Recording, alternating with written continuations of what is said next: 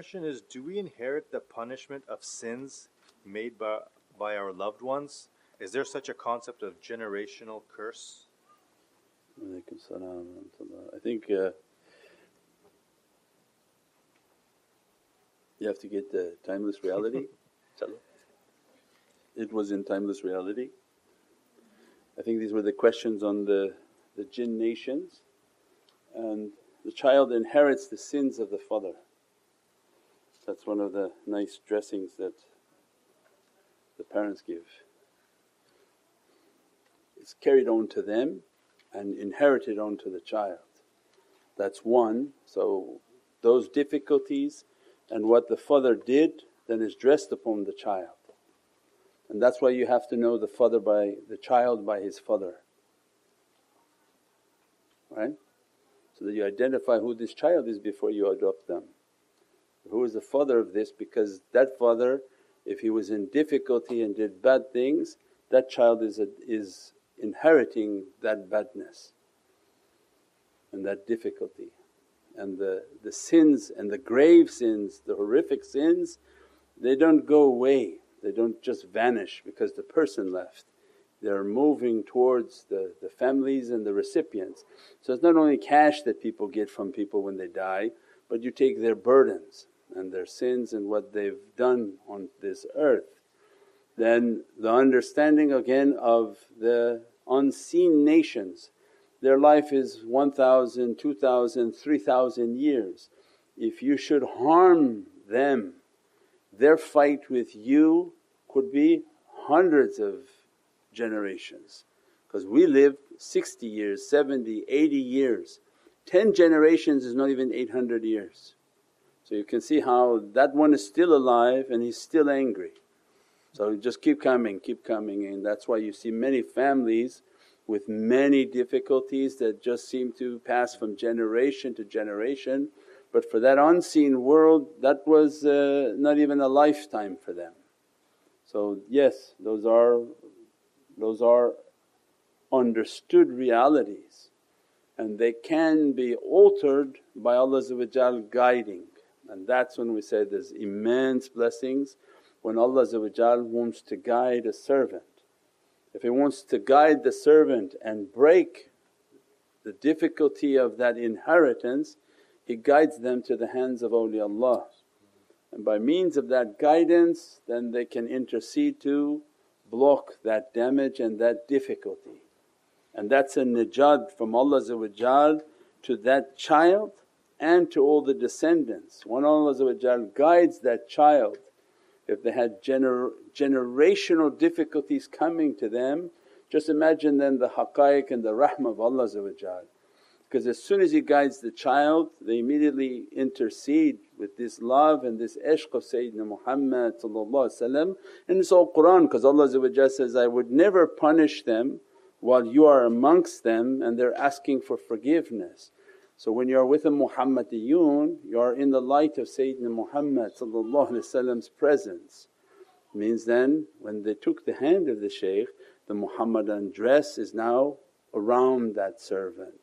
As a result they're teaching them, make tawbah and istighfar, make lots of salawats, so that this ayatul kareem begin to dress and intercede for you.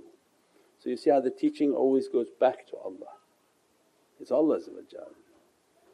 Through the guidance, Allah wants a system in which to bring them back. Now the Qur'an will intercede for you because you're with the Muhammadiyun and you're making your istighfar. Now the Qur'an is activated upon you and it begin to intercede from ayatul kareem that your punishment stops. As a result of your punishment stopping, what happens?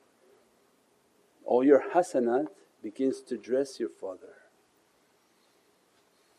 Right? Because the amal of a child is brought up by the angels, and the angels say, who's his abu? It's who's his father? So that the dress of his actions now dresses his father and relieves him from any difficulty within the grave or any accounts that he's having within the heavens, inshaAllah.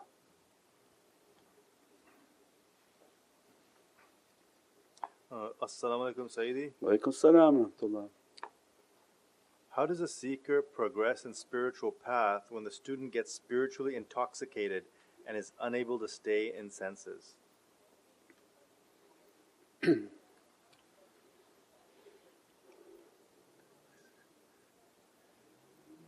If you follow their disciplines with the madad and the support, because remember there's always a level of disclaimer, because you're we're asking general questions and everything's not a, a general understanding.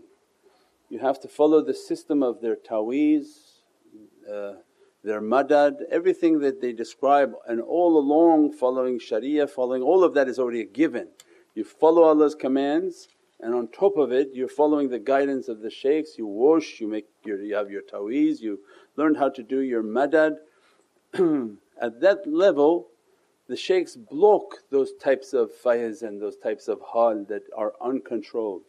Naqshbandiyatul Aliyah, that if you're under another tariqah and you're experiencing all sorts of things, as soon as you take bayah with us, Mawlana Shaykh Abdul Faiz al Daghestani will cut all your connections. They don't like that, they don't operate with that. So that from their end they'll immediately cut all the circuits that are opened and incorrectly opened or inappropriately opened, so that the student is not experiencing those things. But why we mention the ta'weezes, the zikrs, the washings, the madad is that they're not under the influence of, again, jinn, which could be giving them the false illusions, false hallucinations, false feelings of, of achievement. And usually you see those people who their amal is very bad and they complain, they talk about having lots of experiences. That's all from the jinn, because the jinn are not doing a security check on you and they just let you to see and experience anything you want to misguide you. The shaykhs, they have to follow through the command of Sayyidina Muhammad that all your amal has to be checked, check, check, check, like a government screening. If you try to get a job at the government, they're going to come and do seven years of background checks with you. You think the agencies hire you and say, come here's your security card and go now through our offices, do what you want. They do seven years, they go through all your relatives and ask every question of where you work, what you did, what you earned. Allah is much more thorough than that. So it means they have to have a complete check, background, everything for Prophet to sign off, but the jinn are not doing that. They can give anybody a hal, anything, an experience. We said that the most possessed part of a human body is their head. So anyone whom is thinking they hear something but they don't have those types of trainings that they've described, that they're seeing something, that they're understanding something, then there's a likelihood that there's a jinn interference in them to make them feel that they've achieved something. Because the achievement we just described is immense fire, immense difficulty, immense testings, security checks on your character, character, character, so that the character is good, and as a result then the heart begins to open. But shaitan is standing right on the side saying, I'll open it for free, don't worry. But what he'll open is the hallucination with their head. He has no access into the heart and eternity. So then they'll accept the hallucination of the head until they reach to the punishment of the grave, where Allah says, you had opened your head, you allowed the shaitans to play with you and give you your hallucinations, and now the difficulty you face from that reality. But those whom Allah opened their hearts means their security checks were done, and as a result the grave becomes the conclusion of their khalwa and their achievement, when Allah at that time grants them to complete their ahad. I'm going to for this day complete my covenant upon you and finish the dress that I had promised you, that you weren't allowed to open on earth, I'll open in your qabr. So this has nothing to do with punishment anymore, this is a servant whom Allah has already authorized, then He completes His ni'mat upon them in the grave. So these are, are, are very complicated issues because many people may be listening and watching. So that's why it always goes to the foundation. The foundation is that you're connecting, you're wearing your ta'weez and you're doing your muraqabah. In your muraqabah you have to have a very strong connection with the shaykhs and you don't look for any other connection, just the shaykhs, the shaykhs, the shaykhs, so that they can connect you to that source of power. And we talked earlier today that this whole understanding of the jinn world was based on humans not knowing their real strength, but shaitan knows how strong humans are. Mm. So they become powerful by your worshipping. So when the jinns wanted to become more powerful, they got the humans to worship them. As a result of your unknown power, you would put it onto them and they became more powerful. So if their power was this big, when you worshipped them they became this big and you shrunk in your reality. So it means that many, many realities of what they're trying to do and impose upon human beings. But when Allah wants the perfected connection is that focus on Allah, focus on Sayyidina Muhammad, make your connections with the shaykhs so that they take you to the sultanate of Sayyidina Muhammad, and that that's why we start the zikr that see ourselves at Rauda Sharif, it's the sultanate. And then we talked about something else too, is that people say that if I know the name of this angel or I know the name of this jinn, should I call them or should I do this? I said, I'll give you an example that if you're sitting in the presence of that king, do you think any of his commanders would come to your rescue if you called them directly? Impossible for any one of them to move. You call on all the angels you want, and if they're sitting in the presence of Sayyidina Muhammad and you have a different telephone line, hey, can you come and guard my village? We're under attack. Not one will move. Because of why? They're from an ocean of discipline. They only take their command from their king. That's why when you watch the movies of dynasties and kings, you understand that your request has to go to the king, has to be to Allah Almighty, but to his sultanate of Sayyidina Muhammad, only then will madad and support be dispatched. So you don't need to know everybody's name, you don't need to know the name of this angel, the name of this jinn, the name of this, the name of that.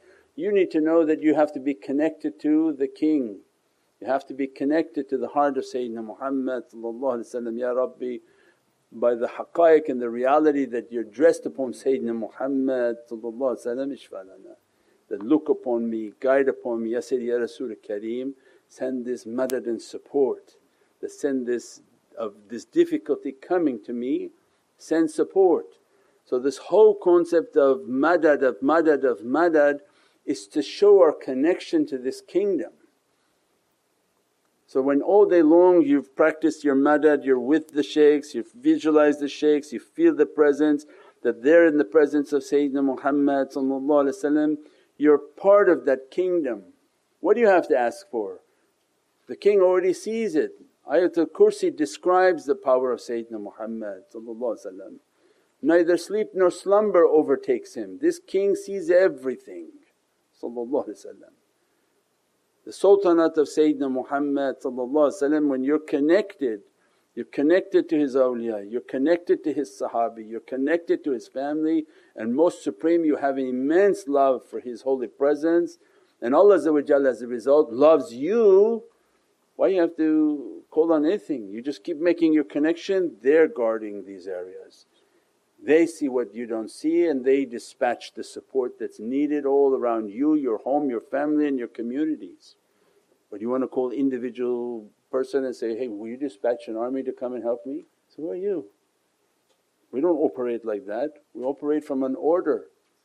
Under tawheed, order come from Allah to Sayyidina Muhammad and then out to all the ulul am. This we described in Surah al Qadr. The amr has to come in a chain, so in our lives is the same way. No need to keep emailing, if I call here, call that, call this, no. That you just make your connection to the shaykh. If you made the connection to that shaykh, you're hearing their teachings, you're making your heart connected, they're connecting you now to this ishq and this love of Sayyidina Muhammad, and at all times you're seeing yourself at Rauda Sharif, You don't even have to see it, to say, my heart I can't see it yet. You don't have to, you just have to know you're there, and that you're holding the, the Rauda Sharif, and that you're asking Sayyidina Muhammad that, your nazar be upon me, your dress be upon me, that your gaze be upon me, and that's it, that's enough. If we do that with love, قُلْ إِنِ كُنْتُمْ تُحِبُّونَ اللَّهَ فَاتَّبِعُونِ. This is the secret of فَاتَّبِعُونِ يُحِبُّكُمُ اللَّهُ. If you're doing it right and you're feeling this ishq and you're feeling this love, you feel that fire of testing and burning, and only through when you're burning you know that you're close to Prophet ﷺ, because the only one who can bring a coolness to your tears. If you're not burning, you don't really know who Prophet ﷺ is. That's why he said that Medina is for the broken-hearted, not happy people. Those whom been tested by Prophet ﷺ severely, they feel the joy and the immense love of entering into Madinatul Munawwara, because they know they've been tested and they're going into the presence of Rasul Kareem who relieves all sadness from their heart, all difficulties from their heart, make all their tears to be something cool and peaceful and beatific, to get their, their realities and their blessings from that reality. So that happens in every salawat, every majlis of salawat al-Nabi is to make everything to be cool and peaceful through the difficulty of this world. Subhana rabbika rabbil izzati amma yasifoon, wa salaamun alal mursaleen, walhamdulillahi rabbil alameen. Ila sharafa Nabi sallallahu alayhi wa sallam wa ala sahbihi kiram wa ala mashaykhina fi tariqati Naqshbandiyatul Aliyah wa sa'iru sadatina, siddiqina al-Fatiha.